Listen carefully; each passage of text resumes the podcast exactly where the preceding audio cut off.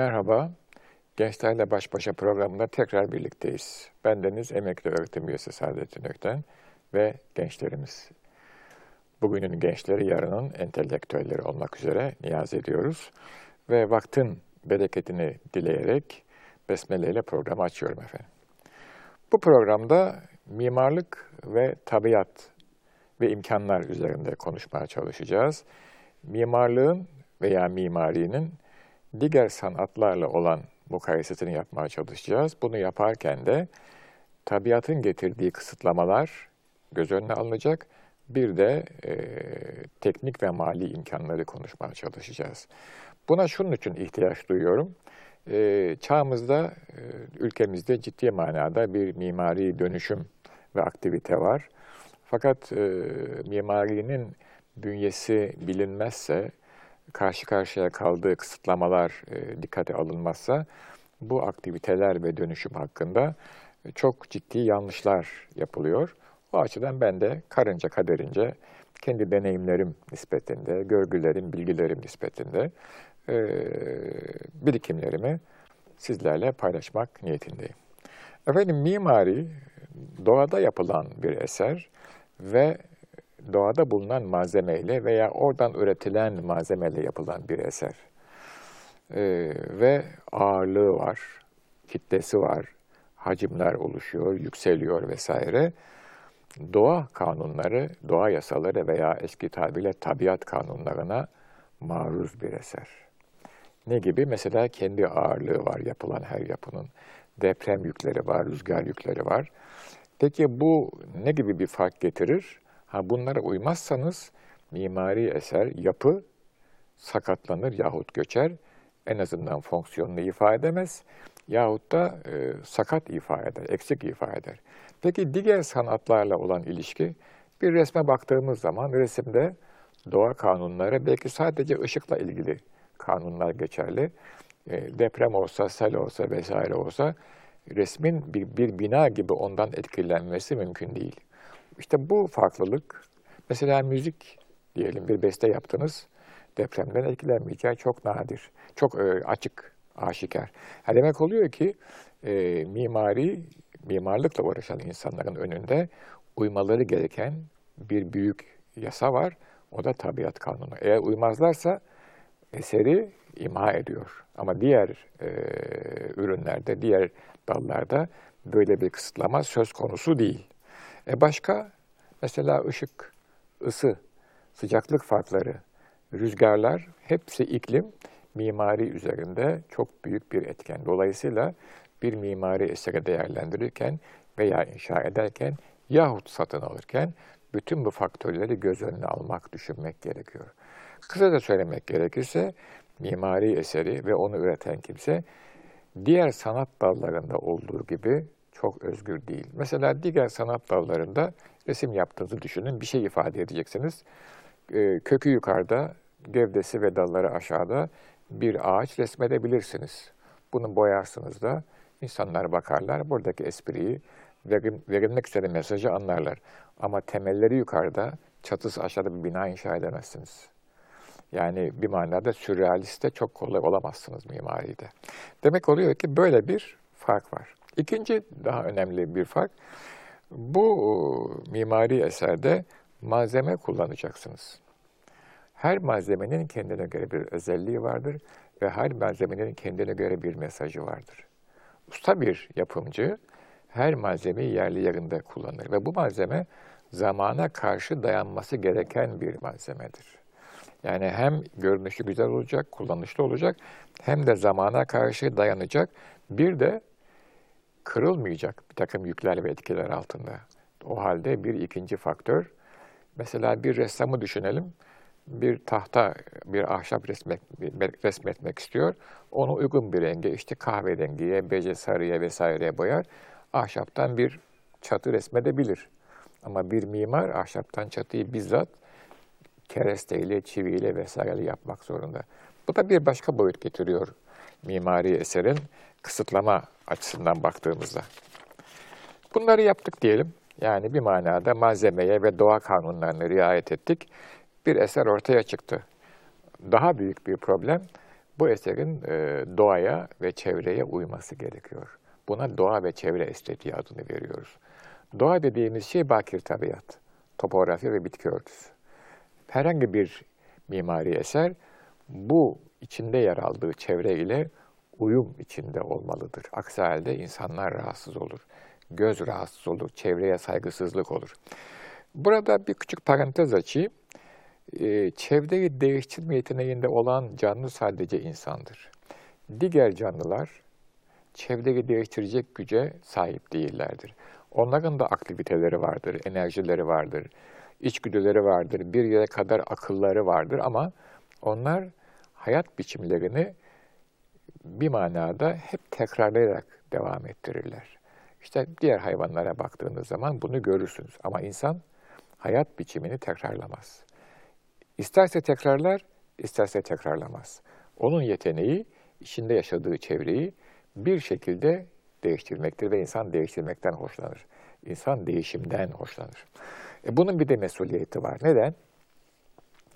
Eğer e, hayatı ve size verilen çevreyi bir emanet olarak telakki ediyorsanız, bu ne demek? Yani ben buradan gideceğim, bana verilen bu çevre ve bu hayat, bu vücut, bu zaman bana bir emanet. Bu bir anlayış. Mesela dinlerin anlayışı böyle, İslam anlayışı böyle. Derseniz ki bu bir emanet, o zaman sizin göreviniz emanete sadakat göstermek. Hainlik yapmamak, hıyanette bulunmamak. Kime devredeceksiniz? Sizden sonra gelecek insanlara devredeceksiniz.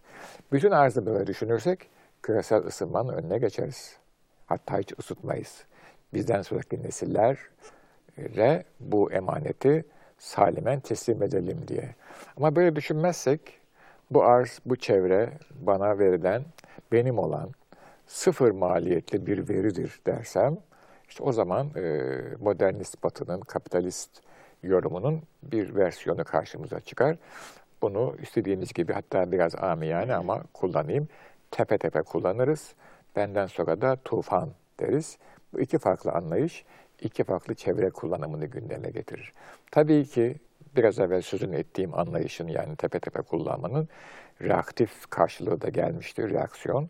İşte çevre dernekleri, çevre cemiyetleri, yeşiller vesaire.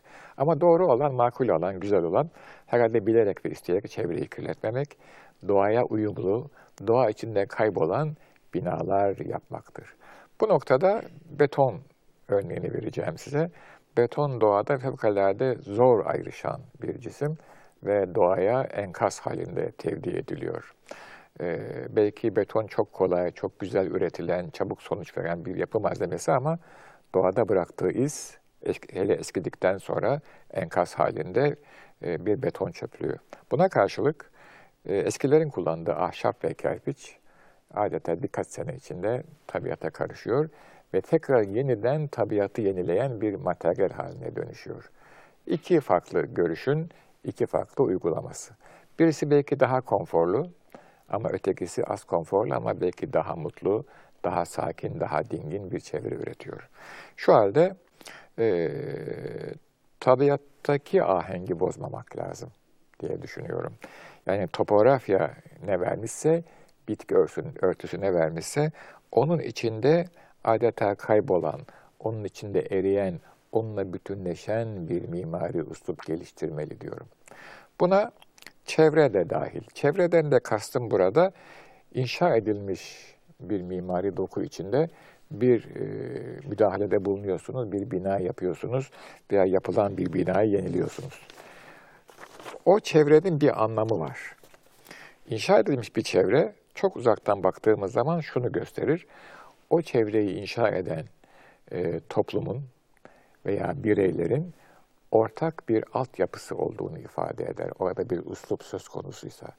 Uslupsuzluk varsa oradaki bireylerin, o çevreyi inşa eden bireylerin ortak bir altyapısının olmadığını, ortak altyapı olmayınca herkesin egosunun öne çıktığını ve bu egonun bir manada güçle beraber yürüdüğünü. Tem yolundan gelirken yolun kenarında gördüm. Ee, şehrimizin yeni, İstanbul'un yeni mahalleleri, yeni yerleşim yerleri. Bir bina beş katlı, bir bina iki katlı, öteki üç katlı, öteki öbürkü sekiz katlı. Ne sokağın e, istikameti var, ne köşe başı, ne meydan belli. Bu şunu ifade ediyor, gücü olan, herkes gücü olan kadar yapmış. Bu mali güçten bahsetmiyorum, her türlü güçten bahsediyorum. Ve egosu istikametinde yapmış. Eğer orada bir ortak altyapı, ortak bir alt zemin olsaydı, ortak bir estetik anlayış, ortak bir saygı anlayışı olsaydı, orada düzgün, birbiriyle uyumlu binalar ortaya çıkardı. Şöyle söyleyeyim, bunu isterseniz birazcık daha ekstrem bir misalle anlatayım. Bir camiye gittiniz, bir vakit namazı kılıyorsunuz. İmam efendi e, mihrapta ve siz imama uyuyorsunuz. Fakat uymuyorsunuz. Bir kısmı sağa bakıyor, öteki sola bakıyor, biri yüksek sesle okuyor, öteki secdede ama imam efendi orada okuyor. Böyle bir kaosu düşünün. Bir de bütün cemaat imama uymuş. Mesela bir ikinci namazında efendim, hafiyen bir namaz kıldırılıyor. Herkes beraber secdede, beraber rükuda, beraber sücutta, kıyamda. Bir de bundaki, bundaki intizamı düşünün. Orada bir altyapı var. Nedir? İbadet altyapısı ve imama olan iktidar meselesi. Şimdi bizim halimiz buna benziyor. Bu yeni İstanbul'un hali. Dolayısıyla demek ki zihniyet olduğu gibi yapının çevreye ve doğaya uyumunda ortaya çıkıyor. Ben Deniz e, emekli olduktan sonra e, Ege'de bir kıyı kentinde bir küçük köy evi aldım. Ve e, kasabada e, sonbahar, ilkbahar biraz oraya gidiyorum. Diyorum ki benim elimde e, imkan olsa bu küçük kasabaya sadece kazma kürek bir de balyoz ve murç sokarım. İnsan gücüyle ne kadar yapılabiliyorsa o kadar yapılsın. Çünkü çok güzel bir tabiat var. Taşlar, kayalar, yamaçlar ama insanlar geliyorlar. Bütün o yamaçları katlediyorlar. Ağaç filan değil, kayayı katlediyorlar. O güzel topograf, topografiyi bitiriyorlar. Oraya kutu gibi binalar dikiyorlar. Eski şehirlerimize baktığımızda insanların tabiatla barışık olduğunu görüyoruz. İnsanlar tabiatla barışık. Çünkü insanlar kendileriyle barışık. Çünkü insanlar Allah'la barışık. Bu barışıklık meselesi ala meratibihim gider. Yine tabirle karşılığını bilmiyorum. Rütbeye göre gider, basamak basamak gider diyorum. Bir insan Cenab-ı Rabbül Alemin'le barışıksa kendiyle barışık olur. Kendiyle barışık olan diğer insanlarla barışık olur. Diğer insanlarla barışık olan çevreyle ve diğer mahlukatla barışık olur. Onlara muhabbet gözüyle bakar. Evet, bir başka husus, mimarinin kısıtlayıcılarından mimari pahalı bir şey. Bir şair düşünelim, bir kurşun kalem ve bir kağıtla şiirini yazabilir. Ressam biraz daha pahalı, heykeltıraş biraz daha pahalı, müzisyen ne kalem lazım ne kağıt lazım. Eski usulle düm tek vurarak bestesini pekala yapabilir. Hatta notaya alınacaksa o zaman kağıt kalem lazım. Ama bir mimar için bu kadar kolaydı. Bir mimari çok pahalı bir şey. Peki her mimar bu fırsatı elde edebiliyor mu? Çok kez sorarlar. Birçok insana da sormuşlardır. AKP'de sormuşlar. Şu anda tam beyti aklımda değil ama e, bir Süleyman lazım, bir de Sinan diyor Akif. Süleymaniye tekrar yapılabilir mi diyorlar. Tabii işte Mimar Sinan gibi mimar belki çok geldi Türkiye'de bilmiyoruz yani. Niye? Çünkü ortaya çıktıktan sonra onun Sinan olduğu anlaşılıyor. Ama ortaya çıkması için ciddi bir finansör gerekiyor. Ve işine karışmayan bir finansör gerekiyor. Bu da mimarimizin ciddi bir yarasıdır. Yani teknik adama, üstada teslim olmak gerekir. Ama finansörün de o görgüde, o zarafette ve o kibarlıkta, o nezakette olması lazım. Parası ve imkanı var diye üstadı, eğer üstada inanıyorsa, güveniyorsa, onundan ondan hoşnutsa, üstadın yaptığına e, evet demesi lazım, hiç karışmaması lazım. Çünkü güvendiği bir üstadın yaptığı bina herkesi eğitir. O bir üst düzeyde size bir estetik mesaj veriyor. Binayı kullanıyorsunuz ama o binanın bir mesajı, bir haberi var, bir simgesi var. O sizin bilmediğiniz bir nezaket ve zarafet bir estetik seviyede size bir mesaj verir. Sizi adeta ruhen terbiye eder. Dolayısıyla mesela e, böyle bakıldığı zaman Süleymaniye yapılmadan evvel klasik Osmanlı mimarisi hakkında herkesin bir fikri var muhakkak. Ama yapıldıktan sonra onun toplumda bıraktığı etki farklı bir boyuta götürüyor klasik Osmanlı mimarisinin estetik seviyesini. Demek ki bir başka e, faktör de imkan meselesi. Dolayısıyla tabiat kanunları daima var. Materyalle ilgili yasalar, mukavemeti, dayanımı, dayanıklılığı e, daima var. Ama e, mimarinin oluşması için gereken önemli boyut, imkan o her zaman olmayabiliyor. O olduğu zaman e, ve toplum da bir mimari üsluba e, ihtiyaç duyduğu zaman mutlaka bir usta mimar, bir üstad yapıcı ortaya çıkacaktır ve çıkar. Benim gördüğüm kadarıyla, anladığım kadarıyla sanatta ve bilimde esas olan toplumdaki gerilimdir. Yani toplum bir şey bilmeye ihtiyaç duyduğu zaman, bir alet üretmeye ihtiyaç duyduğu zaman veya bir toplu bina, sanat eseri üretmeye ihtiyaç duyduğu zaman, yani bu bir estetik ihtiyaç, bu bir fonksiyonel ihtiyaç, bu bir bilgi ihtiyacı duyduğu zaman onu yerine getirecek, o ihtiyacı karşılayacak birileri mutlaka çıkacaktır. Hatta birileri çıkar ve onlar birer ekol oluştururlar. Bir ekolün yerine bir başkası daha gelir. Ama bu ihtiyacın devam ettiği süredir. Yine bir e, beyitle kapatalım. Marifet iltifada tabidir diyor. Müşterisiz meta zayidir diyor. Müşterisiz meta'nın zayi olmadığı zamanlar da var. Ona biz öncü sanatkar diyoruz. Yani öncü sanatkar ne yapıyor? Toplumda ihtiyaç yok o anda. Ama bir süre sonra çıkacak. Adeta istikbale dair bir kehanet yapıyor, bir estetik kehanet. Ve o döneme ait eseri ortaya koyuyor. Zamanında anlaşılmaz o. Aradan 40 yıl, 50 yıl geçtikten sonra anlaşılır. İşte o müşterisiz meta ama müşterisi var ama onun istikbalde o müşteri gelecek. Evet, e, bayağı uzun oldu bu takdim. Peki böyle bir finansör, böyle bir imkan sahibi tarih içerisinde nasıl olmuş, kimler gelmiş? Onu çok açık söyleyelim. Bir defa siyasal erk, yani eski zamanlarda tarım toplumunda mali gücü elinde bulunduruyor. Siyasal erk kimler? Mesela monarklar, mesela imparatorlar, mesela krallar. Krallar, mesela firavunlar. Bunlar yaptırıyorlar. Çünkü bütün toplumun hem hukuki e, hem yönetsel hem de fani, e, mali erki onların elinde. Bunlar ne yaptırıyorlar? Bunlar toplumun istediği ve ihtiyaç duyduğu şeyleri yaptırıyorlar. Peki toplumun ihtiyaç duyduğu, istediği şeyi nasıl anlıyoruz? Eser yapıldıktan sonra kamunun ilgisine mazhar oluyor. Kamu o eserle çok ilgileniyor. Giriyor, çıkıyor, geliyor, gidiyor ve bu ilgi yüzyıllar devam ediyor. Ha, o zaman şu netice çıkıyor. Böyle bir esere ihtiyaç varmış. Yapıldıktan sonra kamu onu hemen kullandı ve bu ilgi devam etti. Hemen bitmedi. Bazı binalar var ki kamu hiç ilgilenmiyor. Öyle değil. Demek bu bir ihtiyaç. E, bu siyasal erk şu veya bu şekilde gelmiş olabiliyor. O zamanın şartlarına bağlı. Sonra zaman geçtikçe özellikle bu e, modernite Avrupa'ya hakim oldukça yeni bir orta sınıf çıkıyor. Buna kent soylu diyoruz. Ve demokrasi yani siyasal erk yayılmaya başlıyor.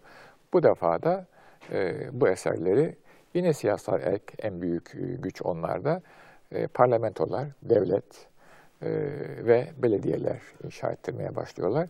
Tabii kent soylular yeni bir sınıf oluşturduklarında üst kapitalist sınıf e, mali erk ellerinde siyasal erki de ciddi şekilde etkiliyorlar.